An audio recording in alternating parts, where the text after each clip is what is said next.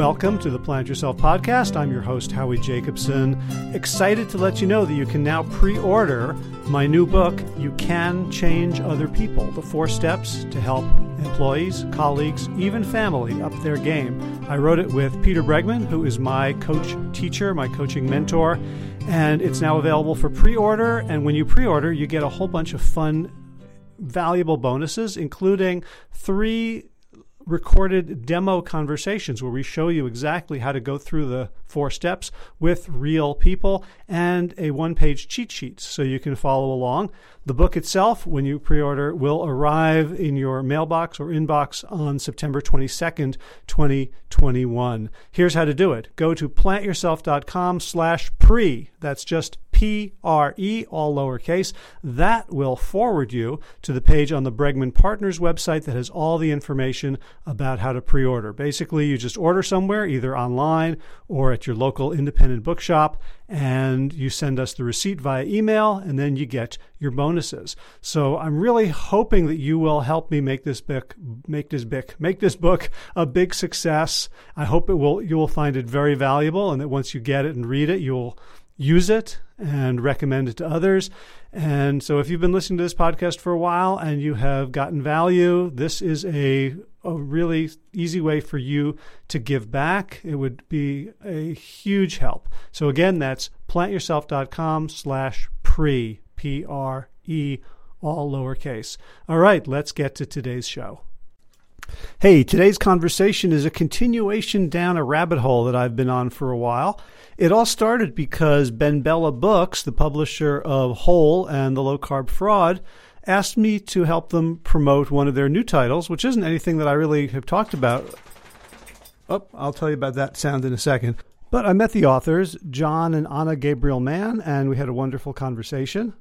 And it turned out that Ana and I had a lot to talk about around coaching, around different approaches to helping people act as mature adults when there are parts of ourselves that are still responding to the world as children. And she introduced me to several bodies of research that I have been following for for a while now, including Terry Real, a, a, relationship therapist, just finished his 1997 book. I don't want to talk about it. No, I'm not being coy. That's the title. It's about um, the hidden epidemic of depression in men, and it's really important work, and it's a lot of it speaks to me. Anyway, that sound you heard that sounded like a, a dog shaking is actually a dog shaking.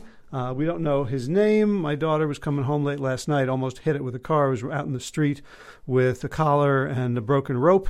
So we took it home and I gave it a uh, waterless shower, him, and here he is uh, making noise and being extremely agitated as I try to get my work done in the office. So we'll keep you posted. He's a sweetie. Maybe I'll throw a picture up on the uh, show notes for today, which will be plantyourself.com slash 521. Anyway, Ana Gabriel Mann returns, and we have a wonderfully deep conversation about all sorts of things related to how do we break the habits that are not conducive to being broken easily, that aren't just about, okay, well, let's fix the loop, or let's try something else in its stead, or let's think about it, or let's change the environment. But when the habit is so deep, it, it, it comes from a place that, where we made this decision, this agreement with the world before we, we could even use language. And so it's part of our brains that we can't actually access. So that's kind of the introduction to the conversation, and then we go all over the place. I hope you really enjoy it. Without further ado, Ana Gabriel Mann, welcome back to the Plant Yourself podcast. I'm so happy to be here, and I'm really looking forward to this conversation. I know. I'm looking forward. I'm also looking backward because we, we kept having to stop ourselves from having it in preparation because we're just both so eager to talk about these issues. Um, before we get there, can you, for people who hadn't met you from the, the episode a few weeks ago, can you uh, re or introduce yourself? Absolutely. Um, I'm a clinically trained therapist and I'm also a coach. And I gave up doing couples therapy in lieu of working with individuals many years ago.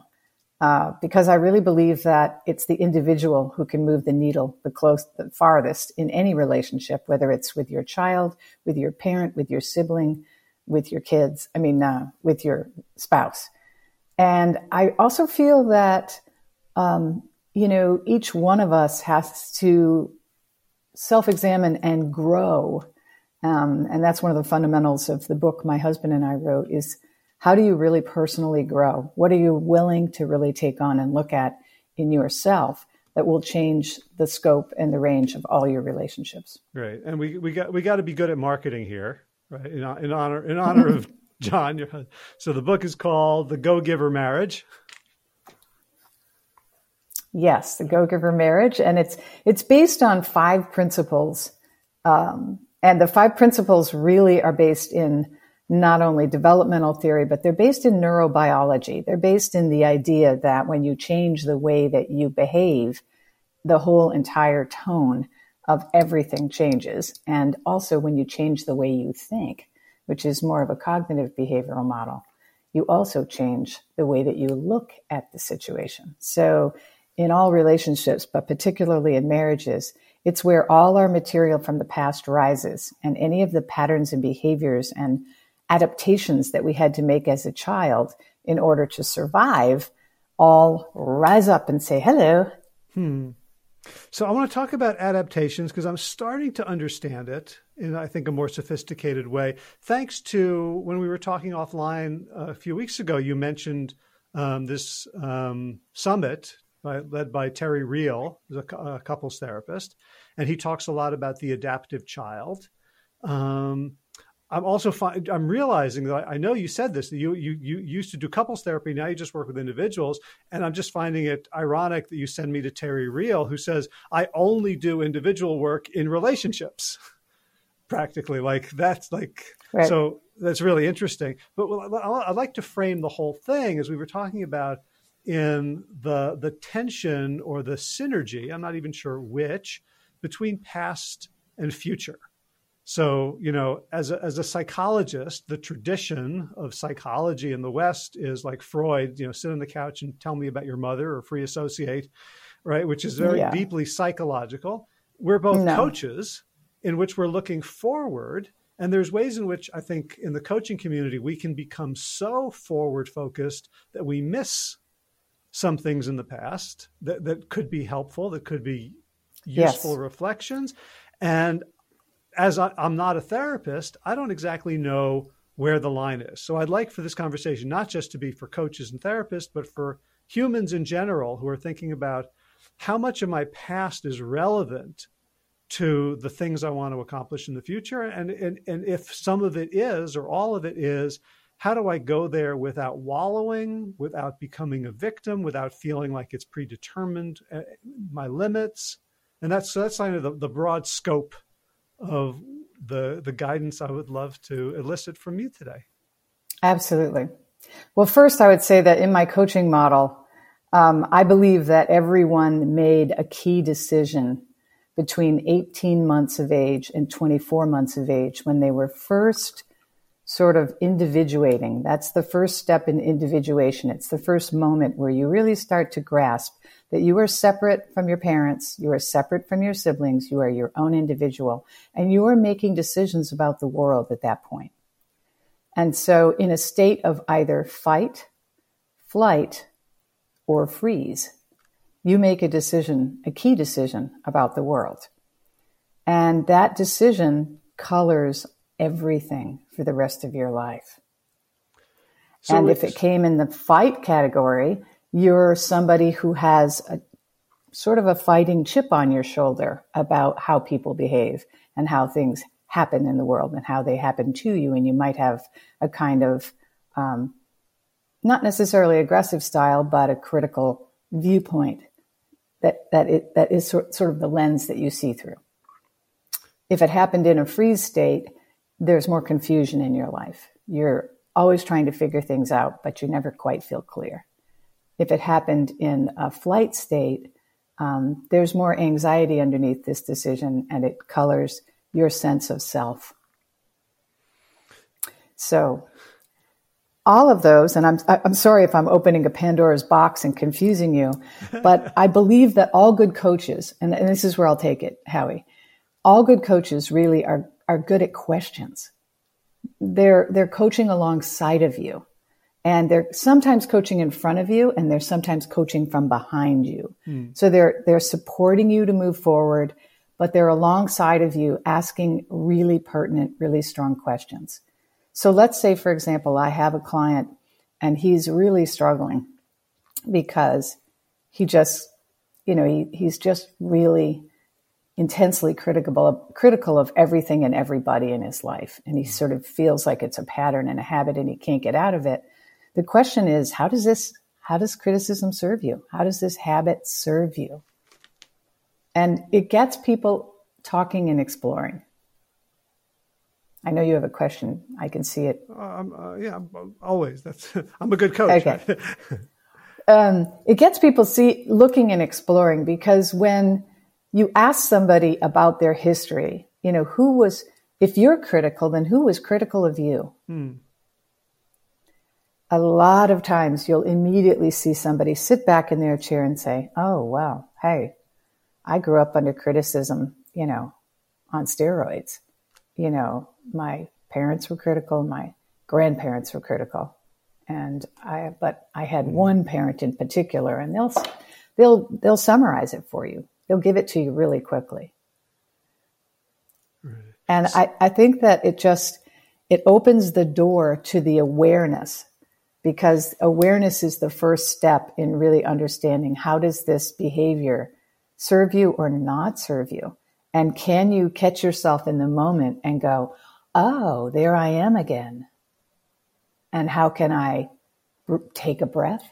You know, I mean, a lot of therapy models will try to teach couples and individuals that when you're under stress, when you're in that difficult moment, stop, take a breath, give yourself a little breathing room, if you will, before you react. Mm-hmm. So trying to help people to get control of those issues. All right. So there, yeah, you're right. There's tremendous amount that I want to unpack here. Um, the first, the first question is, like those three are all aspects of the, you know, the neurology of of protection, right? Of danger awareness. Are you saying that this happens to everyone, regardless of whether they they had, you know, trauma? Like, you know, a child of really good parents is still going to have to choose one of these states, and are they are they like you know default states or just states that occur in stress? Well, let me put it this way. By the time you're a year and a half, every last human on earth knows how daddy feels about mommy. They know how mommy feels about daddy. They know which child is the favorite child in the family and which one isn't. They understand the dynamic of what's going on and they are making very keen decisions about how they feel about it all. That's all I'm saying. When I frame it in fight, flight, or freeze, it's a particular style that this child develops. You know, some kids will, and it doesn't have to have trauma at all. It's just in reaction to what's happening in the family. If there's a lot of chaos and a lot of emotional, you know, yelling, if one of the parents is alcoholic, whatever, there's, there may be a freeze component for this child because they're just trying to stay out of the line of fire. It isn't about trauma for them per se.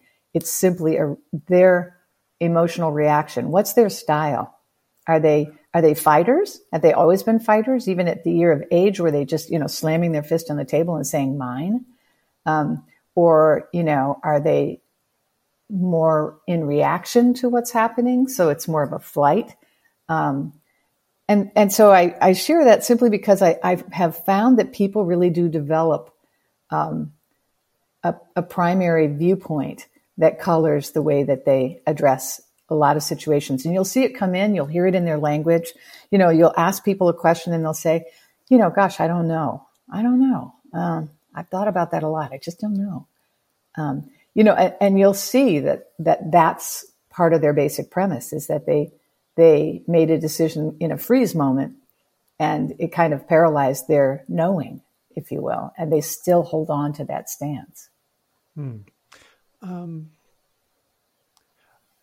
I mean, one thing I, am thinking about now is, you know, so I, I, have no recollection of my life at that point, and I think you know, the the theory is that I'm not verbal. You know, I hadn't developed a verbal capacity to be able to, you know, to have storable memories.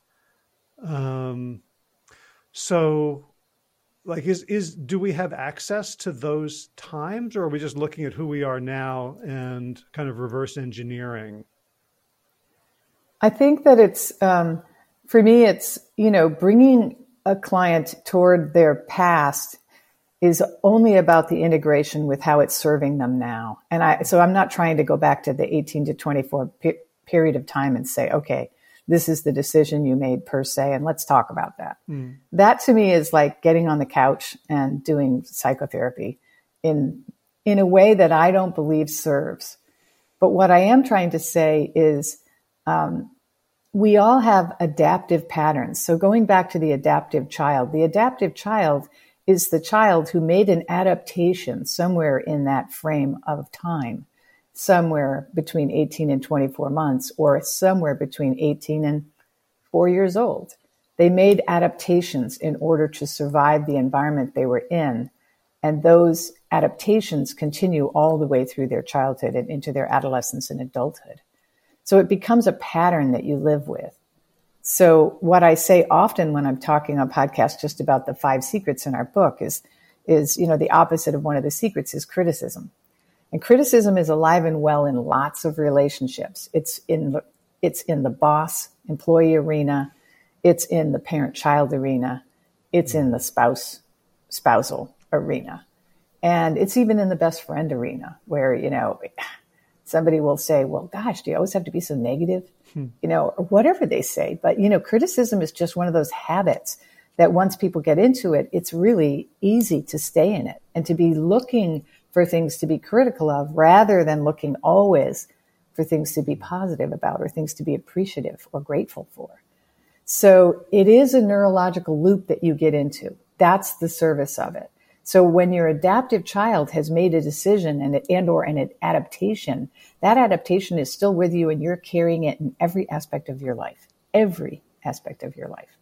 And the neurobiology of it is once you have awareness of it, and once you have an understanding of how to, how to move to the opposite side of it, how to breathe into it, how to lose your anxiety in the moment, um, it shifts everything because then you can start being proactive in your relationships and in your life in a way that serves keeping this pattern not only understood and, and being aware of it, but really being able to have it be a best friend that you utilize to move forward in life in a much more powerful way. Yeah, because I'm, I'm thinking, you know, anyone who's spent any time around a toddler, let alone trying to raise one, it's it's it's kind of horrifying to think that that kid in the cart who's like screaming and and and melting down because you won't get him the frosted flakes is in a sense running your emotional life when you're under stress. Yeah. Yeah, exactly. And you know, I mean, coming back to criticism, I think that, um, you know, I just find that a lot of type A's, you know, type A people, high performance executives, high performance women that are, you know, really working hard in their career and doing great things, um, are often people who make intense, strong decisions and who don't waste time, you know, assessing and, and sort of being doing critical analysis, if you will, in a way that I'm not certain always serves. Uh huh. So I have a couple of questions. I'm going to write down once because I want to come to it later and not forget. Um, but a st- quick story about criticism. So I have a group of people that I've trained as coaches, um, mostly in the health and wellness world, and, and one of them is a medical doctor and we were we were had a group talking yesterday about like someone comes in who is paying for guidance and help and advice about how to eat better. And in the middle of the clinic session says i just i'm just going to eat whatever i want. This is you know. And the the person mm-hmm. i'm training the doctor is like i just you know i just felt like i needed to be the parent in the room at that moment. And mm-hmm. so you know so we talked about like what that would look like and what it would mean and it turns out it would basically mean a form of criticism right? A form of i know better than you um, and you have to listen to me now. And you know, so I guess I, I, I offer that in terms of like if you know if all of us have have um, struggles with various urges and impulses, and it it could be the toddler who's running those, but also as we see people who are engaged in self destructive behaviors, it's very easy for us to become a critical parent of them because it, it seems like that's the, the part in them wants to play that game with the part in us. Does, does that sound fair? And well, I, I, I agree, but I would also say that you can only coach as deep as you go on your own.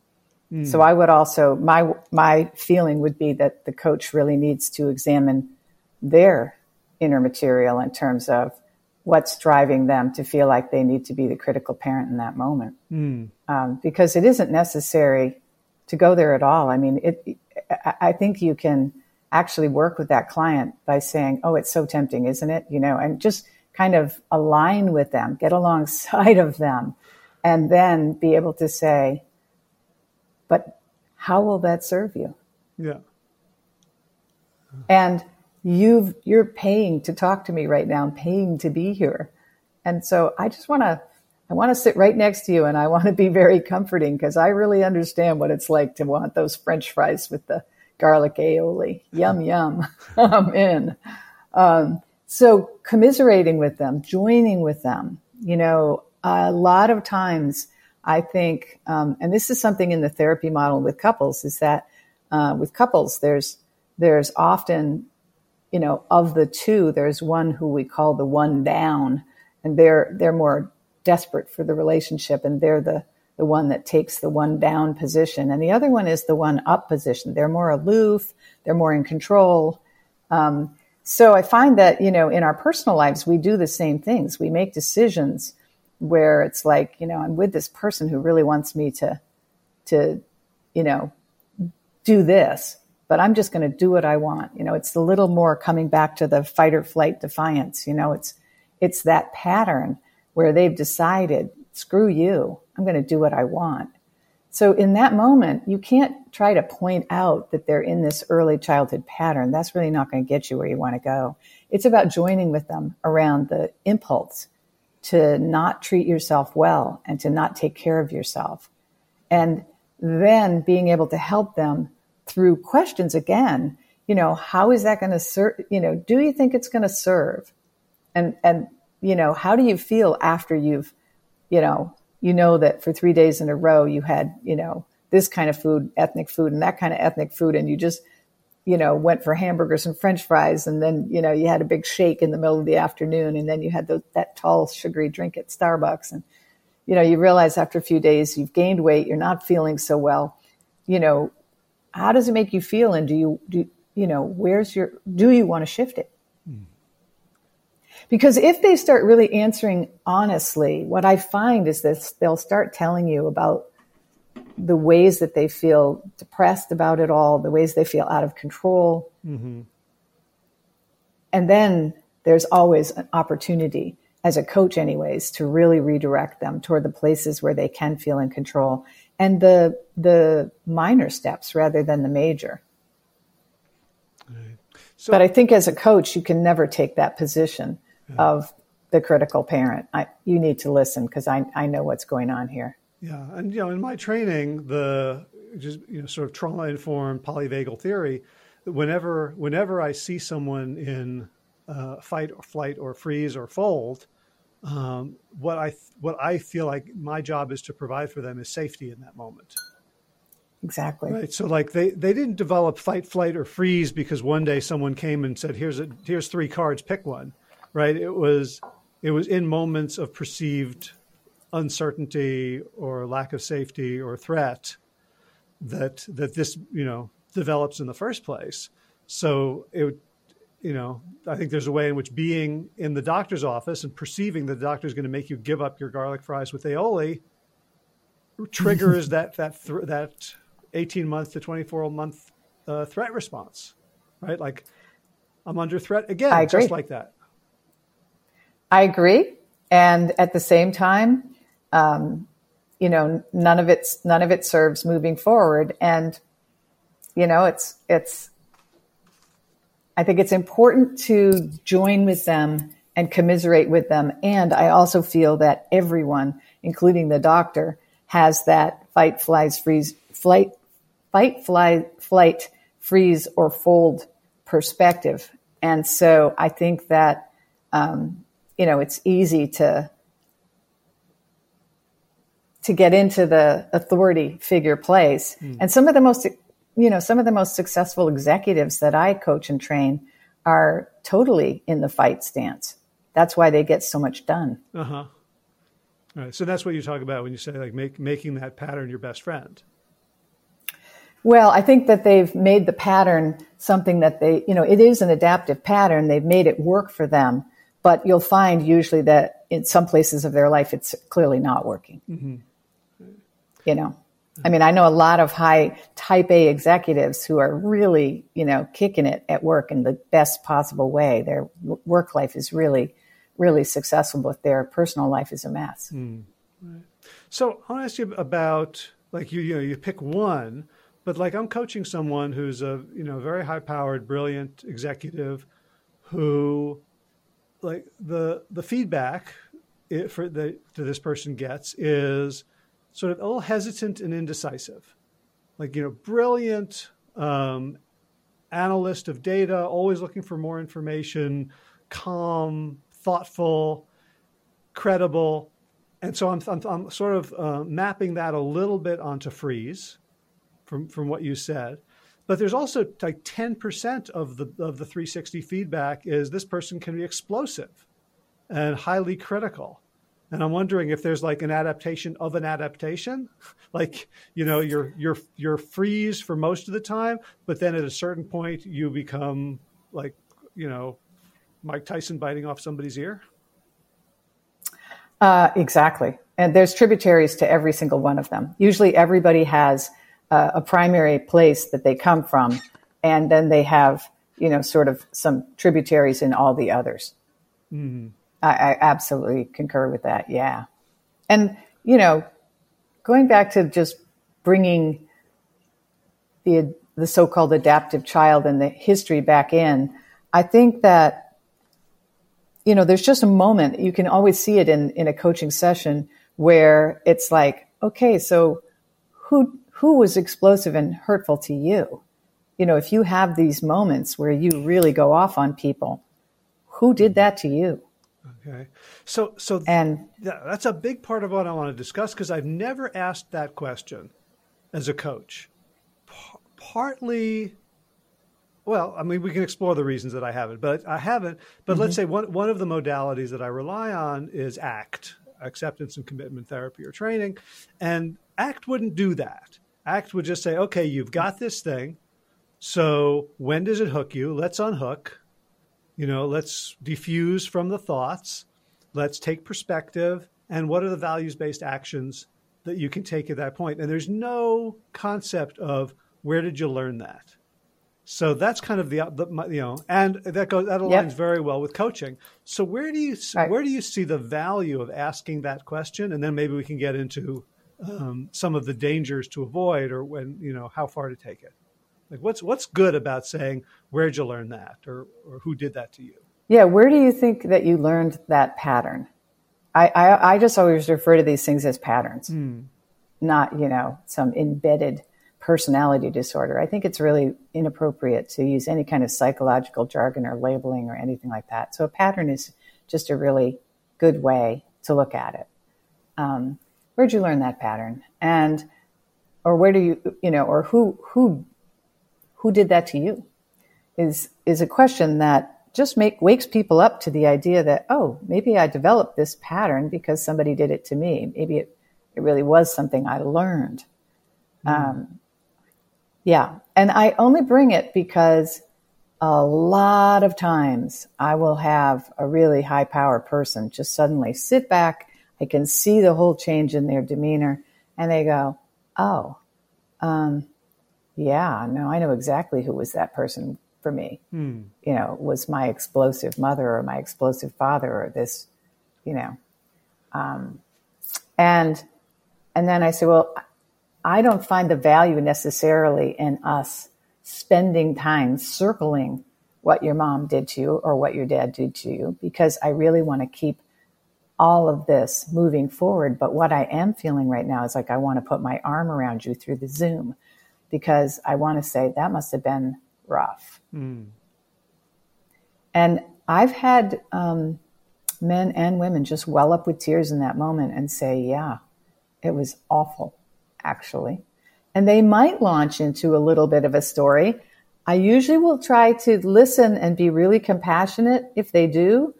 And then let's move forward. Let's take it to, okay, how can, so here's what I like to share with people at this juncture, is what I will say. Mm. I have sat with so many people and all of us, and I am very, very candid with my clients about my own history in that I grew up with um, a mother who was depressed and who would hit us. Mm. And so I'm a great believer that there was and is some sort of history that's not positive in everyone's life. It's not a bed of roses. We all had a parent who, or two parents who, you know, ask any, any, um, yeah, I, I just, I mean, that's so interesting because especially in sort of the, the, the world of high achievers in mm-hmm. our culture, there's a mm-hmm. very strong get over it ethos of like there is right like yeah poor you victim world's smallest violin. Right now what? And mm-hmm. it feels dismissive doesn't it? It does. But let me share this that those patterns are just going like a neurological loop that cannot stop. And you will never escape those patterns until you have compassion for the part of you that chose that pattern. That pattern is a reactive pattern. And it's not about wallowing in it, examining in it, uh, examining it endlessly. It's not about therapizing. It's not, you know, forgive me for all the, the jargon. It is though about awareness. And, you know, since you referenced Terry Real earlier, you know, awareness is the key. When I'm sitting with somebody, you know, I mean, I have worked with clients who were systematically groomed and physically assaulted by a family member for two or three years in a row during the seven to nine year old phase of their life. Mm. And that has a massive impact on their ability to trust in the world. And they're also reactive. They're reactive. So when you can join alongside of them and help them to understand that that, that kid who was very old and wise. Forgive me, eight, nine year olds, they, they have it. They know what's going on in the world. They're not missing things. Mm. That kid deserves to be understood and to get attention for the way that he had to adapt and react. So when you have that high powered individual who's really reacting like that, if he can start to realize that that reaction is the part of him that wanted to run out of the room and couldn't, and or that had you know really visceral responses to feeling like screamed and yelled at by his parent he starts to realize that he doesn't want to be that parent. He does not want to be that parent. And it shifts immediately when you, when he realizes that this was somebody else and he's taken their pattern and he's running with it. Mm. he immediately goes oh my god and then my next question is always, and you don't want to be that person, do you? Mm-hmm. Oh my God, no, I don't. I do not want to be that person. I am not that person. You can see them get worked up. I am not that person. I will not be that person. I'm not that way with my kids. And then sometimes they'll say, except when I lose it. Mm. And then I am that person with my kids. And all of a sudden the conversation gets more human, human, it gets more personal. And but then you have an hour with this person. So we've just hit a hotspot and we may have hit it, you know, 35 minutes in. We've only got 20 minutes left or 15, depending on your time slot. Um, and so I am always about, okay, I think this is a really big moment and we just need to put a punctuation mark here mm. because you are one of the most powerful. I will take a minute to witness them. You are one of the most powerful people I know, Howie. You're strong.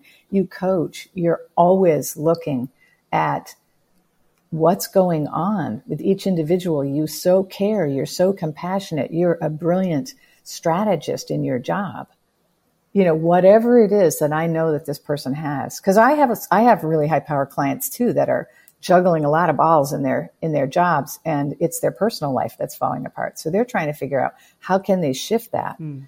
So it's it's always about coming back to that place where you acknowledge how powerful they are, and then you acknowledge the inner wisdom you have your own wisdom. The reason I ask so many damn questions is because I don't have the answers for you. I know that you have the answers and that your inner wisdom always knows. This has been a blind spot and now it's not blind anymore. Mm. So, how about that for opening a big crack in the door? And they usually just are like, whoa, I never thought of it that way. And they don't need to examine it. That's the piece. That's where I really take issue with the whole psychological approach. It's like, okay, we could do, you know, months and months in therapy and, and, you know, try to get them, you know, into a more whole place with themselves. They don't, I don't find that they need that. Mm-hmm they really need awareness because they can usually shift the pattern with awareness.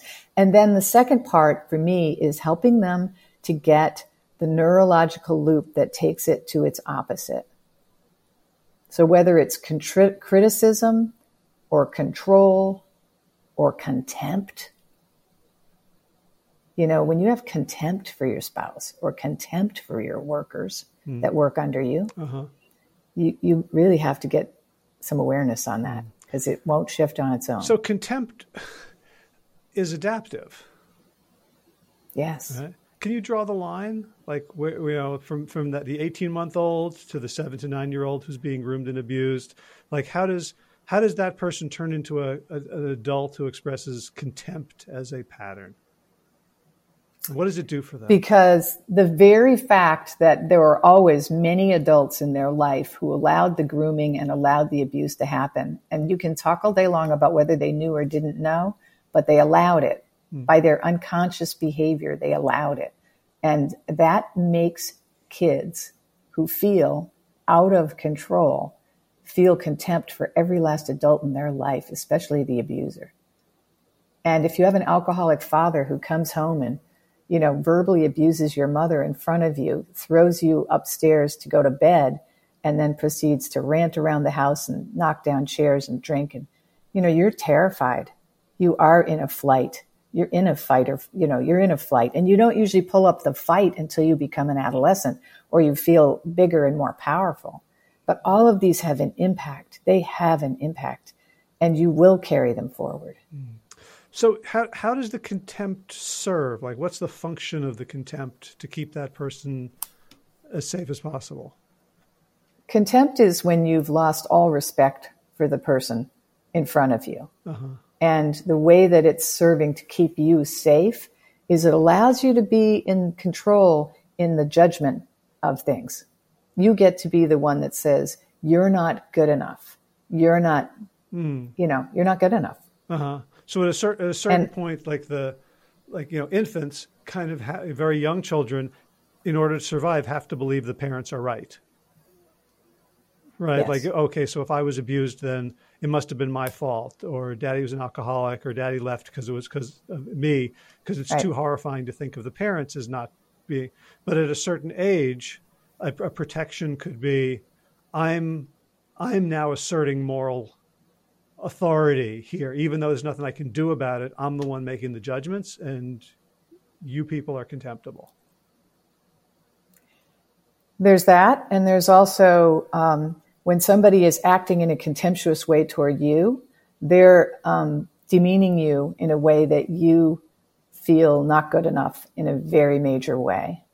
So that the flip side of that, I don't feel good enough, is to flip it mm. to the place of either I'll show you, you know, um, and or, um, yeah, the person who's really not good enough is you. Uh-huh.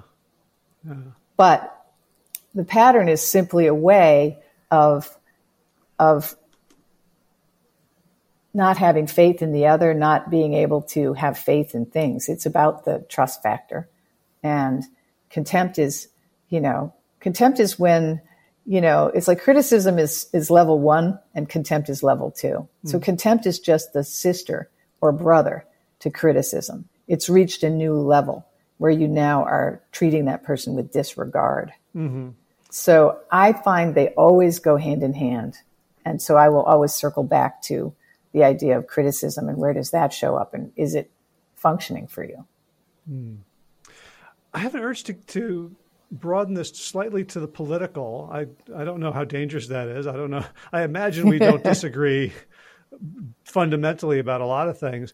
But what, what's coming to me is I just I just finished a book um, by Bill McKibben, who's a climate activist, who is he, it's he wrote in 2019. It's called Falter: How the, the human is the human game playing itself out, and he talks about like why is climate change so hard to deal with? It's not just the economics or the energy, or the, so it's also an ideology of that was basically best expressed by Ayn Rand, the, the, the Russian American novelist who wrote, you know, The Fountainhead and Atlas Shrugged and The Virtues of Selfishness.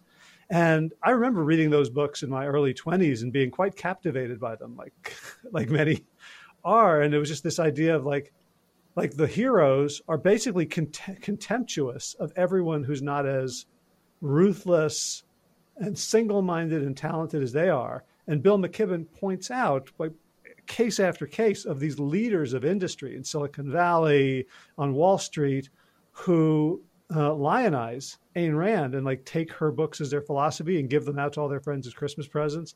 And I wondered, like, is contempt um, kind of a, a, a, a feature of our society in a certain way? Oh boy, that's a huge box to unlock. Um, and you can decline. Like my brain doesn't have to go there. I just it just came. Up. Yeah, I think I don't even want to open that uh-huh. only because it is. Um, you know, we are certainly the more more polarized than ever before, and I think in terms of climate, we're really polarized. Um, and yeah, I, I just don't know if we're going to be able to take action yeah. fast enough. Yeah. Well, let me, let me let me generalize it to something I think is a more useful question for the individual.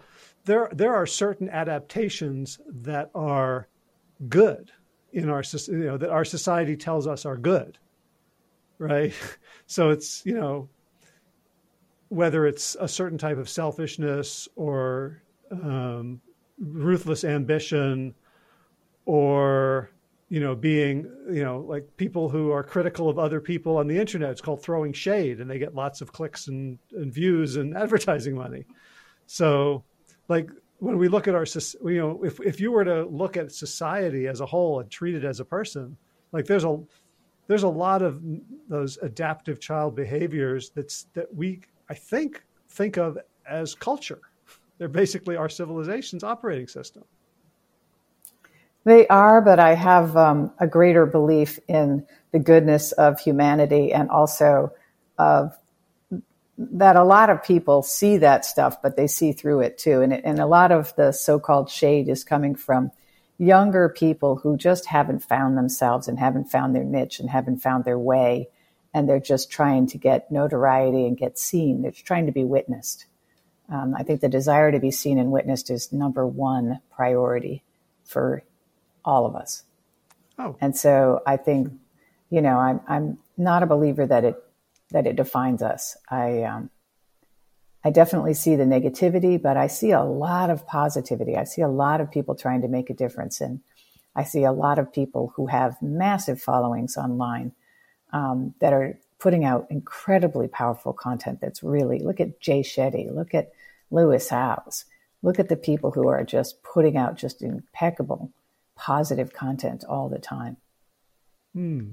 And so thank you for uh, for balancing me, and and also for for you know, would you say that one of the ways that each of us can bring about a more beautiful world is to you know work on ourselves so that we are able to see and witness others in their in their goodness, yes. in their functionality, and even have compassion for their adaptive parts? It is the drive of my practice. I actually love uncovering the absolute jewel that each human being is and helping them to not only see it, but live it, breathe it, be it, because they are so powerful. Mm. And any adaptive behaviors they have, any of the baggage that may define the ways that their life isn't working for them, they're all things that they can get aware of. They're all things that they can get in control of. I mean, there is like power in each and every one of us, like in every cell.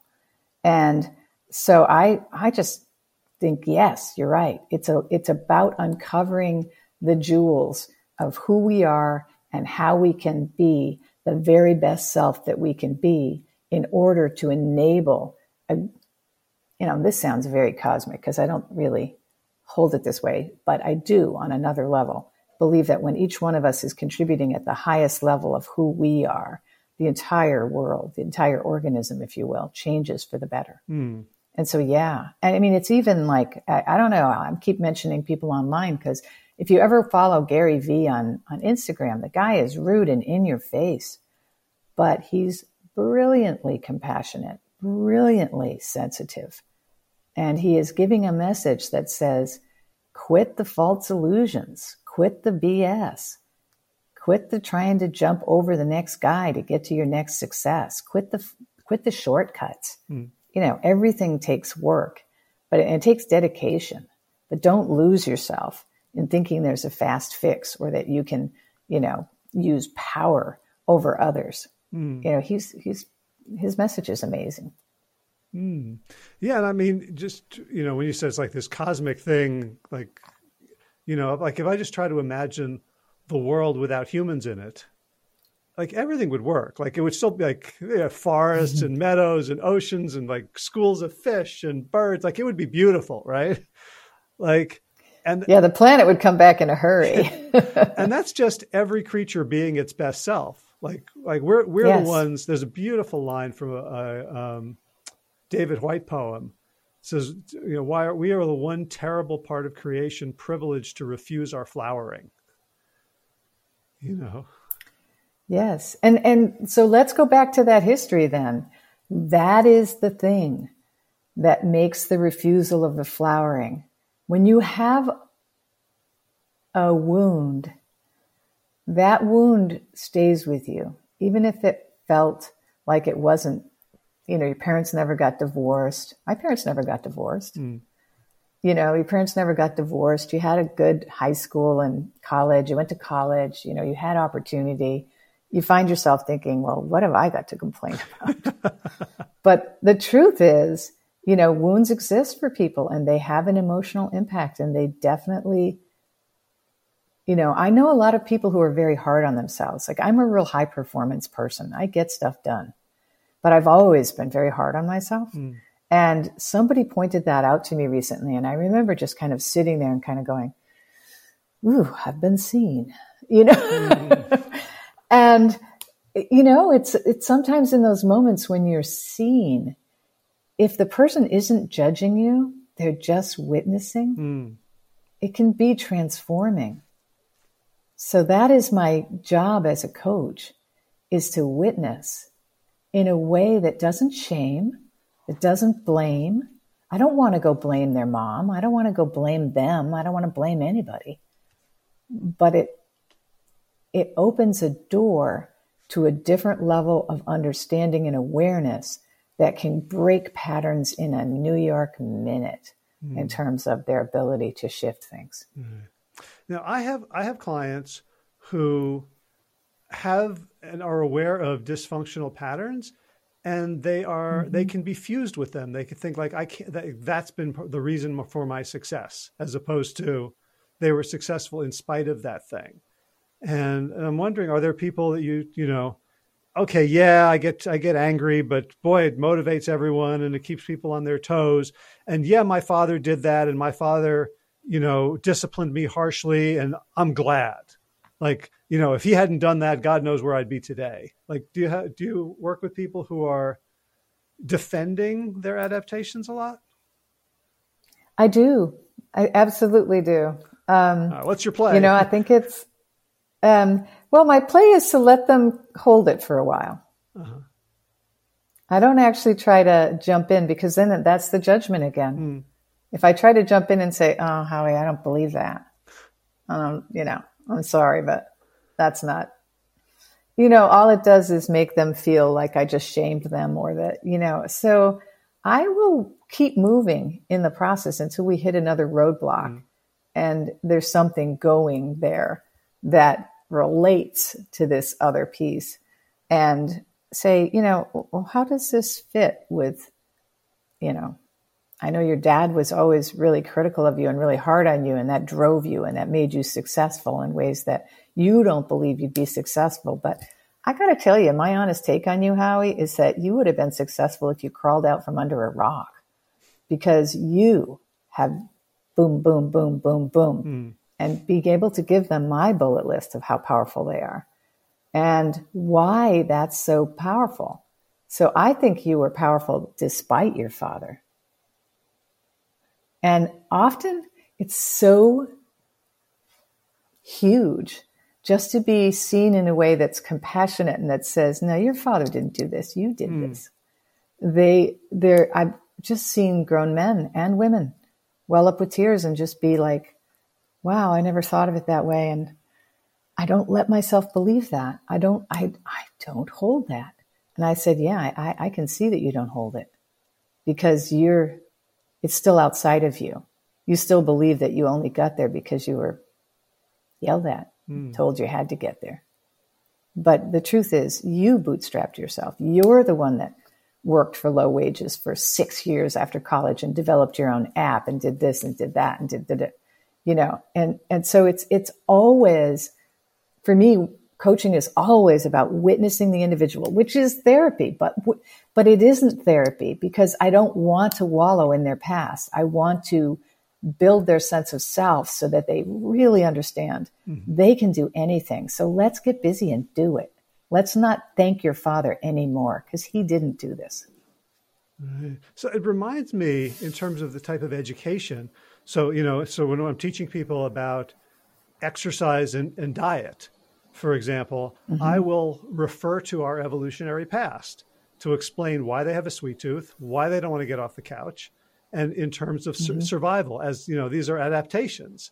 And so what you're doing here mm-hmm. is just sort of customizing them to to to the individual's origins and their uh, yes. the environment in which they were raised. In addition to, okay, we're humans coming from a line of humans who lived on the savannah and you had to you know you ate whatever you could find whenever you could find it and you remembered where the good stuff was and that's why you know you salivate when you think about going to home depot because they have snicker bars at the checkout counter.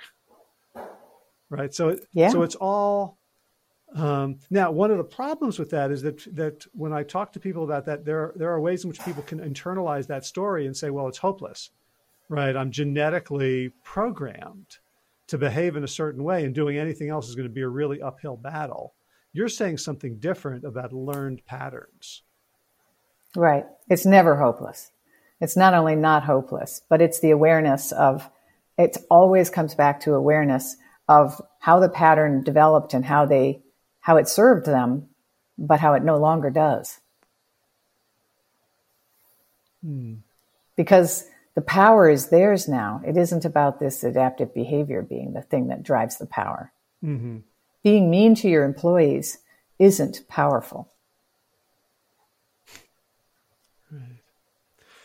Uh, so, so I feel I have a real good sense of how you use the past to inform and motivate present and future without getting stuck in it and without.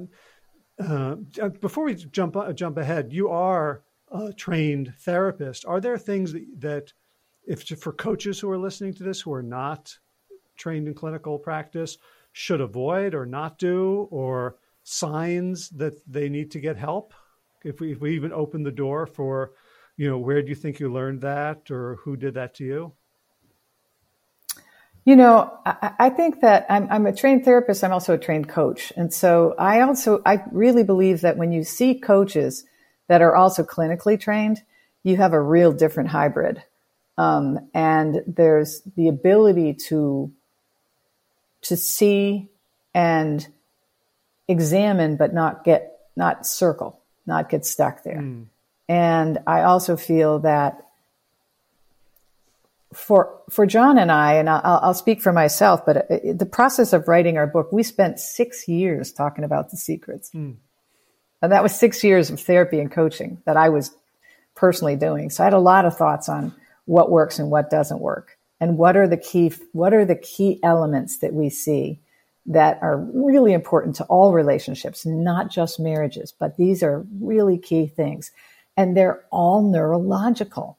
You know, you can either be in gratitude and appreciation for the person you love and constantly be letting them know the ways that you appreciate them, which totally warms up the relationship. Or you can be in that critical place of like, babe, I love you, but you got to lose that 10 pounds. Mm-hmm. You know, it's like, who needs that to say to them while you're eating a plate of pasta? You know, I mean, but people do that stuff in their relationships all the time because those unconscious patterns drive unconscious behavior, which takes you into the neurological loop that's negative, that was part of your adaptive decisions. Right.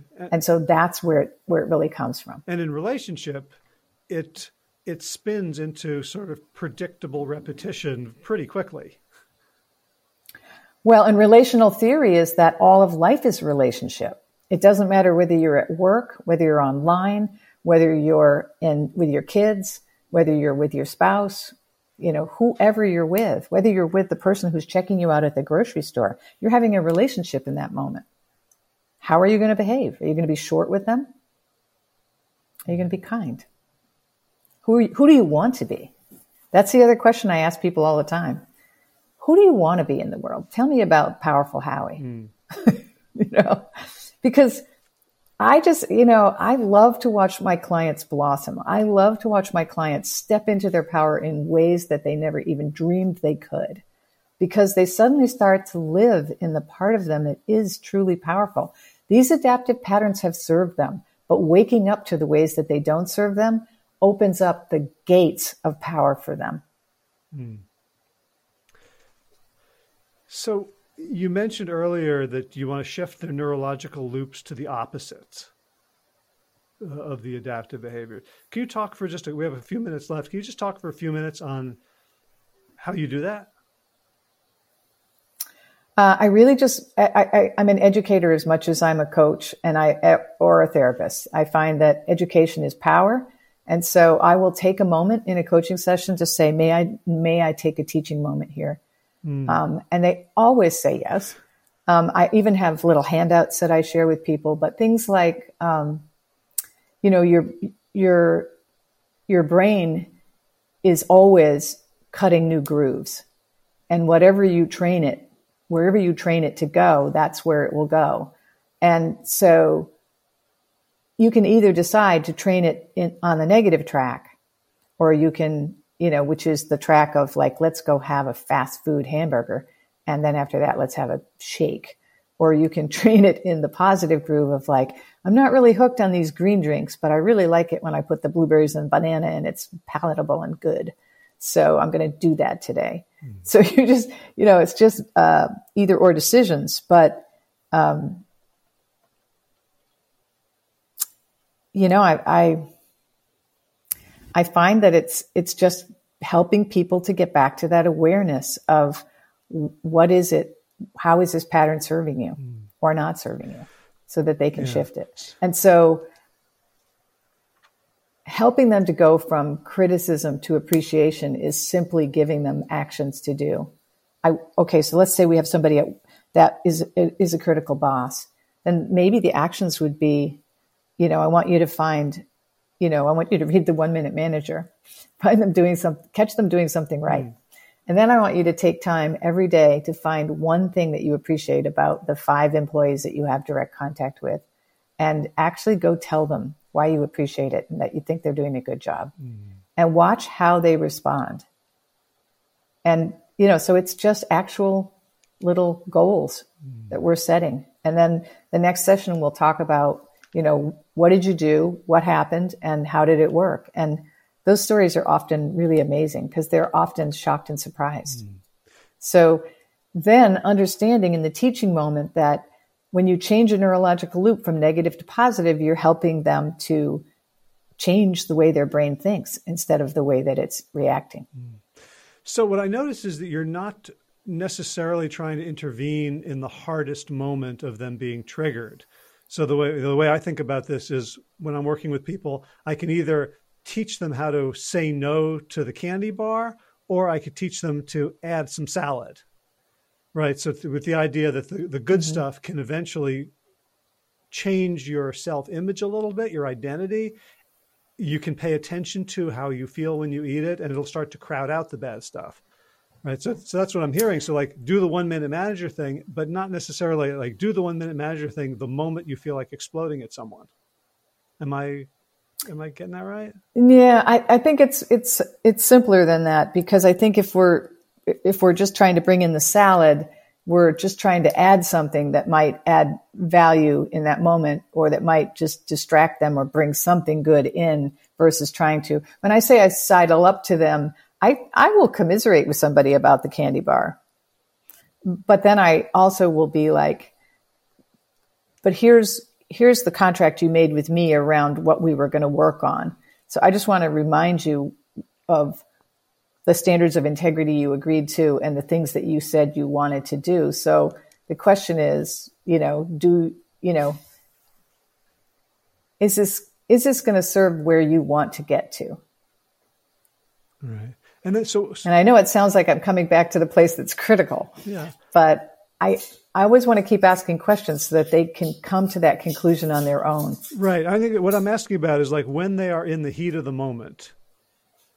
Mm-hmm. What are, what are the tools that you work with them on so that they have they can have awareness, right? Because we know that when you're when you're in fight, flight, or freeze, your you know your neocortex is essentially shut down, the part of you that can handle all this stuff so I'm wondering, like, what are, what are some techniques you use to help people have a choice when it often feels like, even today, like I'm, you know, I've been doing work on myself and I've been coaching and training for 30 years. You know, when I get triggered, I become an irrational asshole, and there's no, there's no way I'm going to think my way out of that. It's got to be breath or body or or some sort of interruption mm-hmm that can get me back into a place of neurological safety. Um, and you know, even today, I'd say I'm you know C plus, right? In in terms of like where I'd like to get. And so I'm wondering, like, do you have, you have any advice for me or tricks or, you know, wh- you know, when I'm feeling you know, the breathing is the breathing is a big one. I really try to help people when they feel triggered. Um, and l- let me just explain something that happens in couples therapy is that um, sometimes uh, one one person in the couple will be so triggered by the other person that they will literally freeze up mm. and they they can't even respond they're so emotionally it's called flooding mm. So i will also teach about flooding because flooding is real flooding happens to people um, and to help them understand that flooding is flooding is just a moment of the minute you can feel you're flooded of taking time to breathe and to step back immediately from the moment in whatever situation it is so that you can breathe. And so I encourage people to walk away in that moment, not to continue the conversation, to stop themselves and go to their office, have a glass of water, make a cup of tea, breathe a little, think about what just happened, and not to get into a place of shame, but rather into a place of, hey, I just stopped that. I didn't take it to the next level. Mm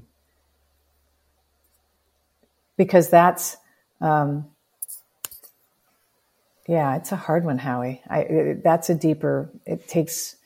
I'll just say that's a longer process in in coaching because I feel that we all have that place in us that kind of can get into self hatred and and um, and holding ourselves accountable in ways that are not very fun or healthy.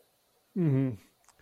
Right, and I'm imagining in couples work there's there's some dangers of right like you know you, you do the psychoeducation and you learn about some of your partner's patterns and then all of a sudden that becomes another cudgel right? You know in relation with the other person or even in relation with yourself. Like oh howie you did that damn thing again. No actually i find that um, it, it raises compassion in the opposite partner. And um, in fact i'm working with a couple right now that i just love this couple so much. And they both really, really want it to work. And one person really They both have difficult issues in their past, but one of them, those issues rise up in a way where there's reactions. Mm-hmm. Um, and the other person is so compassionate about it now, really sees it for what it mm-hmm. and really understands that it's not about them personally. Um, and I think that that when you get to those moments, you're starting to make real gains. And I don't even see them together. So it, it ends up being that each conversation can be like, well, what happened and what did you do and how did you feel? And, and okay, so what do we want to, where do we want to take this from here? How are we shifting this? How do you want to work on this? And that's another question I ask a lot. How do you want to work on this? Because the minute a client says, I want to start being nice to myself again, I don't think I've ever been nice to myself. Mm. That's, that's a, I mean, you've just taken a quantum leap because that is, you know, and I, and I see it a lot. I mean, in type A's, those really hard driving people, they aren't nice to themselves. They drive themselves to the end of the earth. They're judging themselves every step of the way. And they're comparing themselves to others. They have a lot of dysfunctional monkey mind, if you will. Mm. They have a lot of ways that they're thinking that are perpetuating that those belief systems for themselves. So, you know, one of my phrases that I use with my clients is I am willing to be kind, compassionate, helpful, but it, you know, whatever it is they want to be. Mm. But the, but the, you know, here's the thing. When you say an affirmation, Howie, let me ask you a question right now. Yeah. When you say, I am a great guy, always even tempered and incredibly strong. What does your brain say to you? Yeah, the bullshit uh, alarm just went off. Yeah, yeah, your brain your brain says liar liar pants on fire. Okay, but what happens when you say I am willing to be truly compassionate with myself? Mhm. Then it's aspirational. It's not it's not a there's it's it's not trying to be an objective fact it's a decision right well research shows that just putting willing into the i am statements of anything you mm. want i am willing to be wealthy beyond measure i am willing to blank blank blank those are affirmations that your brain welcomes in and says yeah, let me think of some new ways to get wealthy. Wow, I like that idea. Yeah, I'm willing. I'm mm-hmm. willing. Well, when you I hear that, whatever it yeah, is, when I hear that, the, yeah. what I immediately think of is, oh, I, like I can identify 31 ways that I'm unwilling to be wealthy right now. Right, like ways, right? ideas about wealth, ideas, right? About, but that's your right. So, so to, that's a negative neurological loop. Yeah. So to say that's the negative neurological loop. So do you want to give the time to the negative neurological loop or the positive one? Right. So when I say when, when I say I am willing, then that puts me in the ring. Then, then the two the, yes. the two of the, the yes. two of them are right up there, and you know the negative ones have value too. Like there's you know they're they're wrapped around compassion, they're wrapped around fairness, they're they're right there it's not you know like it's an inter- it's an, it's a conversation to be had. That for the first thing I have to do in order to adjudicate it is define wealth and wealthy.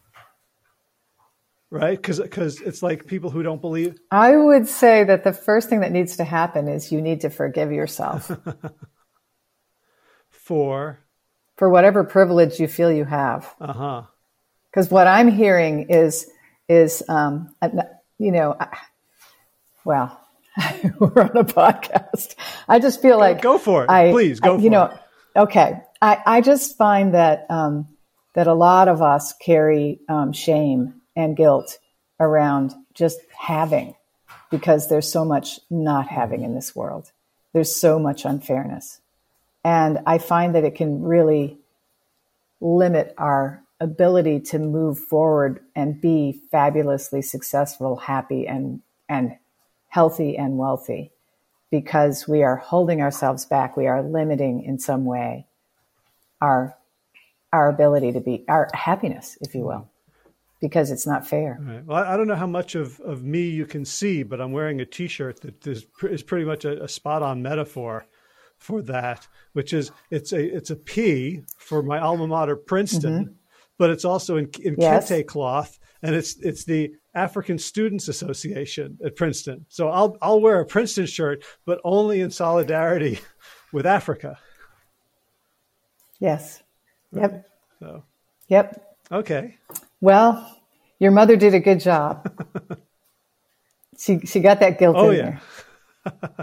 I just, I have to say, for anyone who's listening, it's the, it's one of the things I adore about you. You're also very transparent and you're very, very authentic, and it's refreshing. I'll bet your clients adore you.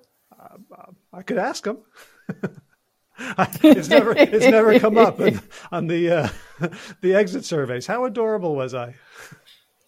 uh, no, I, I feel uh, well. I I put a high value on authenticity because to me, the true art of coaching is being authentic with your client and being and being able to hold a really compassionate space for them to grow, learn, and move forward, and and to really go after the things that matter to them. And everyone has, you know, there's a difference between goals and tasks. Goals are things that bring you joy. Mm Goals are things that make you go, yeah, I want to wake up every morning and do that.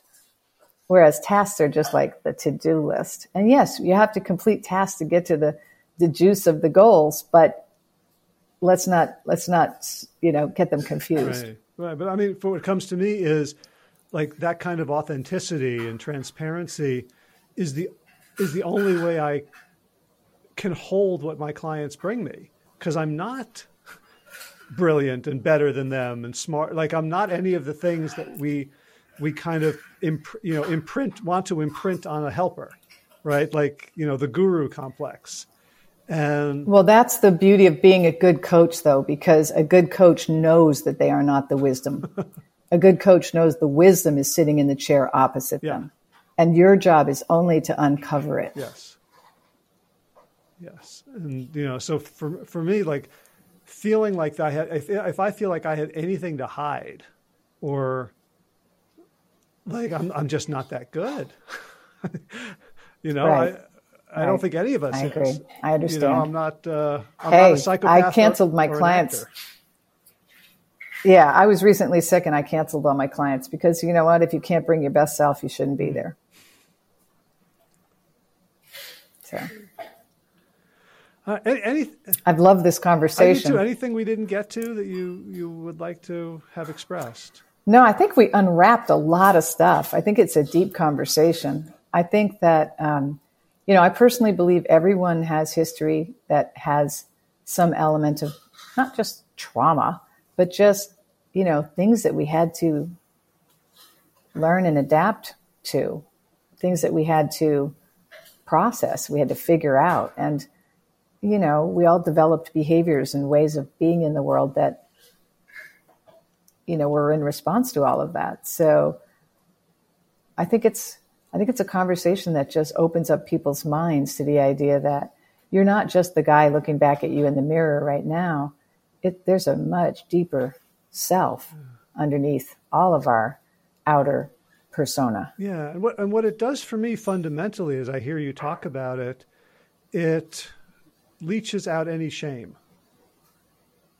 Right? Yes. Like I can have guilt over specific things that I've done and repairs that I need to make, but it's not, mm-hmm. you know, like, oh, okay, this is why I didn't, you know, you can't blame the 18 month old for the decision they right. made pre, you know, pre linguistically. Oh, okay. Like, yes. I think that your whole uh, approach and worldview opens the door logically to some self compassion, which is, is, where you said I would, the healing begins. Yeah. I, I would not only agree, but I find that um, that wisdom really is in each individual. And when the door starts to open up, they have aha after aha and they start moving their life forward. And you start to see the goals and the behavior shift and change, and they start really going, oh, I didn't realize. And and since I work a lot with relationships, both parents to children, you know, couples, you know, individuals um, dealing with their boss, dealing with their life, but relationships, because um, all of life is relational.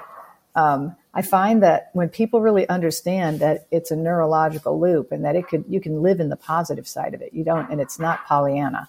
Um, they they start to experience more joy in their relationships and as they're bringing appreciation and gratitude and things like that into their relationships the relationship starts to warm up and the perks back to them are so powerful and um, i've had people that practiced from our book only one partner in the couple and then after three or four months the, the relationship had warmed up and changed so profoundly that the other partner read the book and was like you know, I thought this was a bunch of pop, you know, this was like a little pop, yeah. Uh, pop book, you know, like, oh, you know, yeah, we're just going to give you the five secrets and you're going to be great, you know, and, and they instead came back, read the book and loved the book, kind of studied the secrets and started bringing them the other way to their spouse who had already been practicing for three months. And the whole relationship shifted in a way that was multi generational in its dynamic because a, a pattern that had been there for the husband had also been there for his father, his grandfather, and his grandfather before that. They had all been the patriarch who was difficult. And it just, everything changed. It was just, it was fascinating to watch. Right. Yeah. My, my wife is uh, an acolyte of some shamanic traditions and believes in you can mm-hmm. heal the past. Like, oh yes. Right, like when when you take a stance to stop the right. trauma from moving forward. Yes. Um, it's profound. Oh, it's so true. And it and it really does shift everything because the future is always interacting with the past, whether, you know, I mean quantum physics knows it right. is. Right.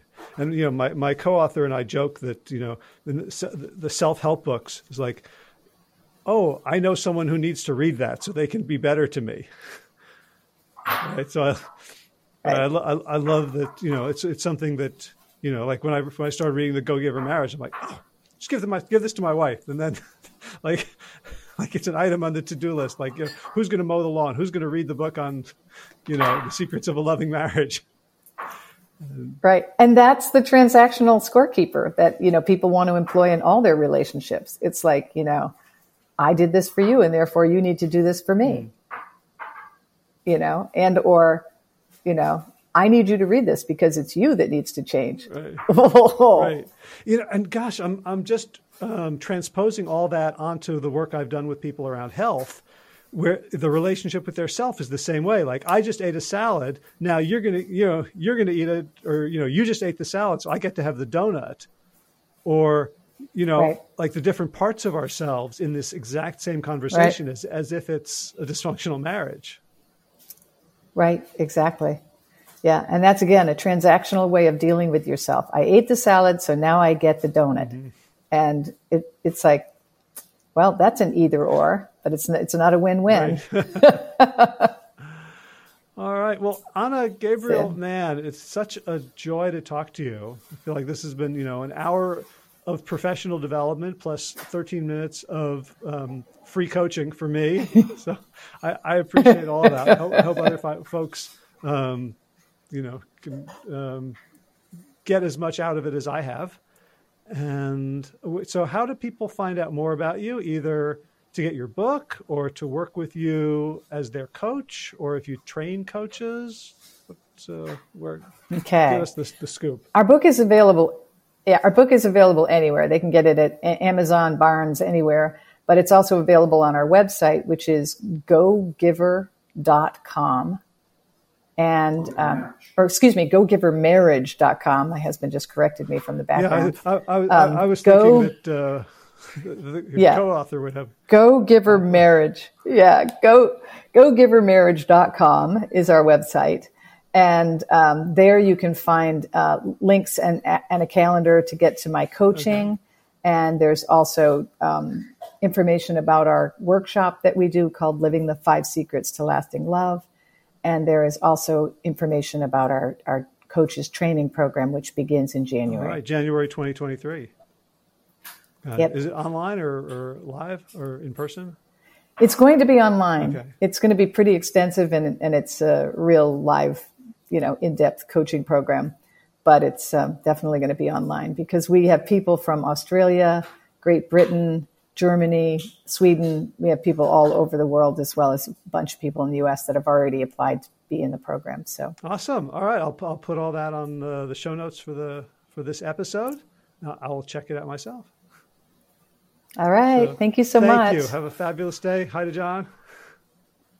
Yeah, absolutely. You take Bye. care. All right, and that's a wrap. Show notes again, plantyourself.com slash 521. Um, movement news, things are going good with the foot rehab. Played a couple hours of Ultimate last night, just some three on three. And there's a big tournament this weekend that I'm unfortunately going to miss because I am going to be at a rock concert, my first large scale rock concert since oh, August 1980 when I went to see uh, Jefferson Starship at the Los Angeles Coliseum. And I actually left because it was so loud. so I'm bringing earplugs. I'm tougher than I was then. We're going to see Midnight Oil. Uh, if you don't know about Midnight Oil, they're a fantastic, I would say, metal um, rock band from Australia very much an activist group. Peter Garrett, the lead singer, left the band for a while to uh, go into Australian politics to advocate for the changes he wanted to see. And they talk a lot about climate. Their most famous song is uh, Beds Are Burning. The line, How can we sleep when our beds are burning? And they're also um, staunch advocates for indigenous rights. So uh, go listen to some of their music. It's, it's good stuff. And so, uh, all that to say, I will not be playing Ultimate. There's a small tournament this weekend that I'm sorry to miss, but probably with my foot, it's better that I just uh, take it easier and just give it a chance to heal. Garden news: the squash is slowing down. the The mint is all over the place. Why we didn't put it in a pot? We're questioning because um, it's really taken over much of the garden. Um, the garlic is out, it's drying. The onions did not do so well, and we're getting um, about a quart and a half of blueberries a day. So uh, summer looks like it's uh, in full swing. Today is June 21st, 2022, first day of summer. So I hope your summer is bountiful, not too hot, and uh, all those good things. All right, time for thanks. Thanks to Will Ridenour for allowing me to use his beautiful song Sabali Dawn, The Dance of Peace. You can find more of Will's music at his website, willridenour.com. And of course, thanks to all of you Plant Yourself podcast patrons.